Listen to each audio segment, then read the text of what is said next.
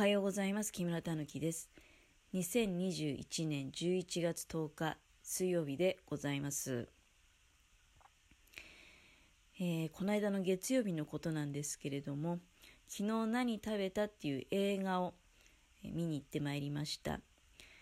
月曜日はね、映画料金が安いんですよ。まあ、イオンシネマだったんだけど、おそらく他の映画館でもそういうシステム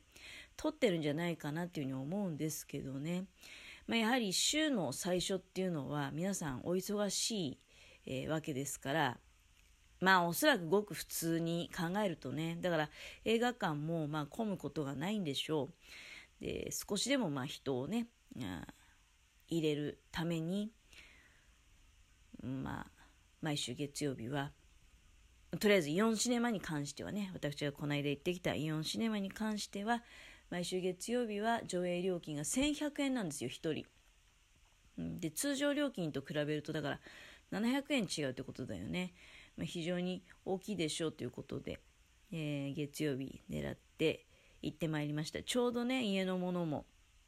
あまあ、夜勤明けっていうことで、ちょっと体的にはきつかったかもしれないけど、でもまあ、午前中にね、あの、たっぷり寝ていただいて、で、その代わり午後から、まあ、しっかり元気に映画見に行きましょうということで、午後15時5分とかそういう回だったかな、の上映だったんだけれども、うん、とにかくね、あの、人がいない状態の中、まあ、20人ぐらいはいたと思いますけども非常に快適な環境で映画鑑賞することができてよかったなと思いましたね。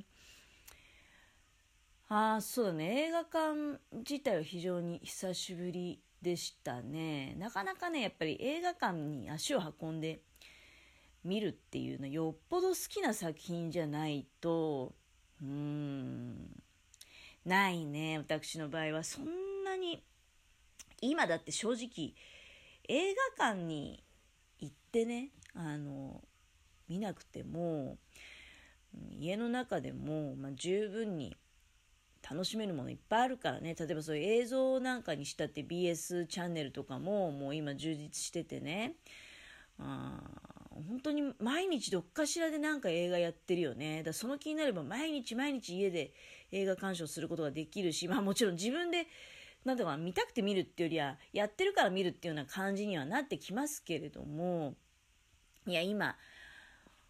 テレビの画面も大きいし、家の中すごい快適だし、で、まあ、そこにだからね、あの、こう、ちょっと拍車をかけて、そういう気持ち高めちゃったっていうのはコロナっていう出来事があったわけだけれどもね、えー、そんな怖い、怖いっていうか、まあその人混み、人がいっぱいいるところに出向いてまで、うん、そう映画見る必要あんのかみたいなことになっちゃってたわけじゃないですか。あだから映画館なんかほんと行かなかったし、まあ、このコロナの最中でもやってはいたとは思うんだけどね。やってはいたとは思うんだけどとにかく私は行くことがなかった、うん、で非常に久しぶりにねだからあ映画館に行ってこれ家のものも私もねあの大好きな漫画。漫画というか漫画よりもやっぱり実写化されてそのドラマで見た時のああこのドラマ好きだなと思ったあの強いね漫画よりもねやっぱりドラマのになった時の方がまたより一層、うん、この作品好きだなっていうふうに思いました。だから、まあ、映画も見に行ったんだけどでやっぱり久しぶりにね映画館でだからそういうのきな作品見ましてやはり映画っていうのは映画館で見るもんだなっていうのをね改めて感じましたね。あのっていうのはあんまりその映画の内容をねペラペラ話すのはちょっといただけませんけれども CM とかで出て皆さんもね認識いただいてる範囲で言うと京都がちょっとねあの冒頭に舞台として出てくるんですけれどもやっぱりあの美しいね京都の景色はねあ映画館のスクリーンで見てまたねあの生き生きとした感じを得ることができるのかなと、うん、あの感情はちょっとテレビ画面ではね、うん、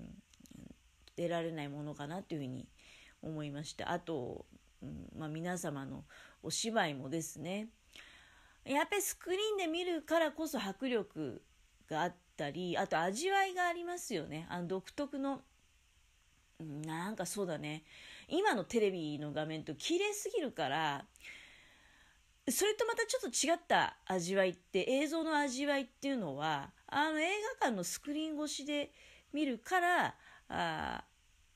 感じることができるんじゃないかなっていうふうに思いましたね。で、まあね、その月曜日の日っていうのは、またさらに非常に久しぶりの出来事があったんですけども、だから15時ちょっと過ぎのからスタートのね、上映会だと、終わった時っていうのはもうね、えっと、夕方の5時半とかね、そんぐらいだったんですよ。で、まあもう外真っ暗で、まあもともとそういうふうに計画してたんだけどね、もうおそらく終わる頃っていうのは、あそこそこお腹も空いてね、あの、お食事もできるだろうから、で、私なんか家に帰ってもう物を作る気もないし、えー、なので、えー、そのイオンシネマのちょっとね、車で移動したところにサイゼリアがあるんですけれども、まあ、久しぶりにね、ちょっとサイゼリアであご飯でも食べましょうということで、いや別にサイゼリアじゃなくてもよかったんですけど、サイゼリアはね、あのー、結構好きですね。っていうのは、あ結構あそこはね、やっぱりお手軽な価格で美味しくて、であとはまあ面白い。うん、で、そうだね。なんか、我々ぐらいの世代、まああれ子供さんとかいてもね、やっぱりそのいろんなものをちょっとずつ食べる楽しみっていうのはあるんだとは思うんだけど、いやでもサイゼリア本当にいいとこっていうのはね、2人ぐらいで行ってもちょうどいいサイズの量のものを、なんか、そんなにね、あの、いや、かなり安いですよ、はっきり言って。そんなにねっていうかもう相当安い値段で、いろんなものを楽しめるっていうのがいいんですよ。で、あとね、サイゼリアの大好きなところは、あの間違い探しが置いてあるってことですね。間違い探しをね、もうずっと、だからこの間の月曜日も食べながらずっとやってましたね。なかなか、え最後の1個が見つからずにですね、うん、家のものと、いや、ここでもないし、あそこでもないし、なんてことを話しながら、うん。で、サイゼリアで、大体、サイゼリアで頼むもんって皆さんどうですかね決まってると思うんですけど、決まってる。まあ、はっきりね、明確にみんながこれ頼むっていうことじゃないと思うんだけど、でも、まあ、ちなみに私どもが、あ必ず、もうね、はっきり言ってサイゼリアに行ったらもう、これしか食べないんじゃないかって、極端に言うとね。え一つは、あアリオオリオ。うん、ペペロンチーノでもいいんだけど、まあ、アリオオリオを頼んでる。で、それから、マルゲリータピザと、あとね、青豆の柔らか、柔らか青豆のオンサラダね。これ絶対頼むんですよ。えー、それから、シーザーサラダ。うん。これ絶対頼む。で、えー、この間はね、で、さらに、ムール貝の、なんか、焼いたやつ何焼きだったか忘れちゃったけど、ムール貝焼いたやつ。それから、あ、あ、アランアランチーニだっけか？なんか羊の串焼きみたいなね、焼き鳥っぽい形になってる。えー、ちょっと名前がね、ややこしかったんですよ。なんかアランツ、ちょっとアランチーニじゃなくて、アラ、アスチ、全然もう思い出せません。あの、羊の、まあ、串焼きっていう風に思ってもらえれば、焼き鳥みたいになってるね、あの羊の焼き物を食べたり、あと何体かな。あとね、そうだね、この間初めて食べてすごい美味しいと思ったその羊の焼き鳥みたいなやつもすごい美味しかったんだけど、あの、やみつきスパイスがね、もうめちゃめちゃ美味しくて。そうそうそう。ちなみにそのやみつきスパイスが結構ね、そこそこ入ってて、その肉にかけただけじゃ使い切らないんですよ。で、それをお皿はまあ下げていただくんですけど、そのスパイスのちょっとね、入った小鉢だけは気に避けておいていろんなものにねかけて食べましたね。もうパスタにもかけたしピザにもかけたし、うん、あれすごい良かった。であとねそうこの間食べて美味しかったなと思ったのはイタリア風もつ煮込みっていうのがあったんですよ。メニューでね。でこれ食べてみようと思って、えー、撮っていただいたんですけど、非常にあれは美味しかったね。なんか家でも、あ、すごい、こういうもつ煮込みもあんだと思って、私ね、この間、ちょっと前にもつ煮込み作ってるようなんて話したかもしんないけど、もつ煮込みって言うと大体味噌で仕立てるっていうイメージがあったもんだから、いや、あれはね、ちょっと家でも真似してみたいなと思うんだけど、でもあれ家で真似できない味出してるっていうのが、やっぱり、うん、飲食店ってことなんだよね。うん、あのね、イタリア風もつ煮込みは、本当に、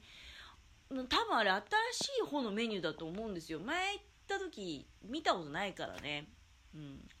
あぜひ、えー、食べていただきたいメニューだなっていうふうに思いましたけれども、そんぐらいだったかな。あと、カリカリポテトっていうのを頼んだら、これが意外と量が多くてね、あの参ったなって感じでしたけど、カリカリポテトとね、あとポップコーンシュリンプ頼みましたね。それで全部かな。あとはデザートでティラミスとレモンシャーベット？これはも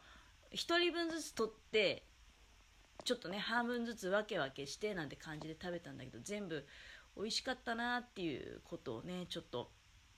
はい、今思い出しながら喋っておりました結局おそらく私思うんですけど半分以上サイゼリアの話になってたかなっていうふうに思っておりますあ時間が参りましたので、えー、この辺で失礼させていただこうかなと思っておりますけれども、えー、最後にねあの昨日何食べたっていう映画も非常にねあの素晴らしいお話でございましたのであぜひねあ興味のある方はあ見に行かれたらどうかなと。で、映画見た後にサイゼリアでご飯を食べると結構ね、あの幸せ感が高まります。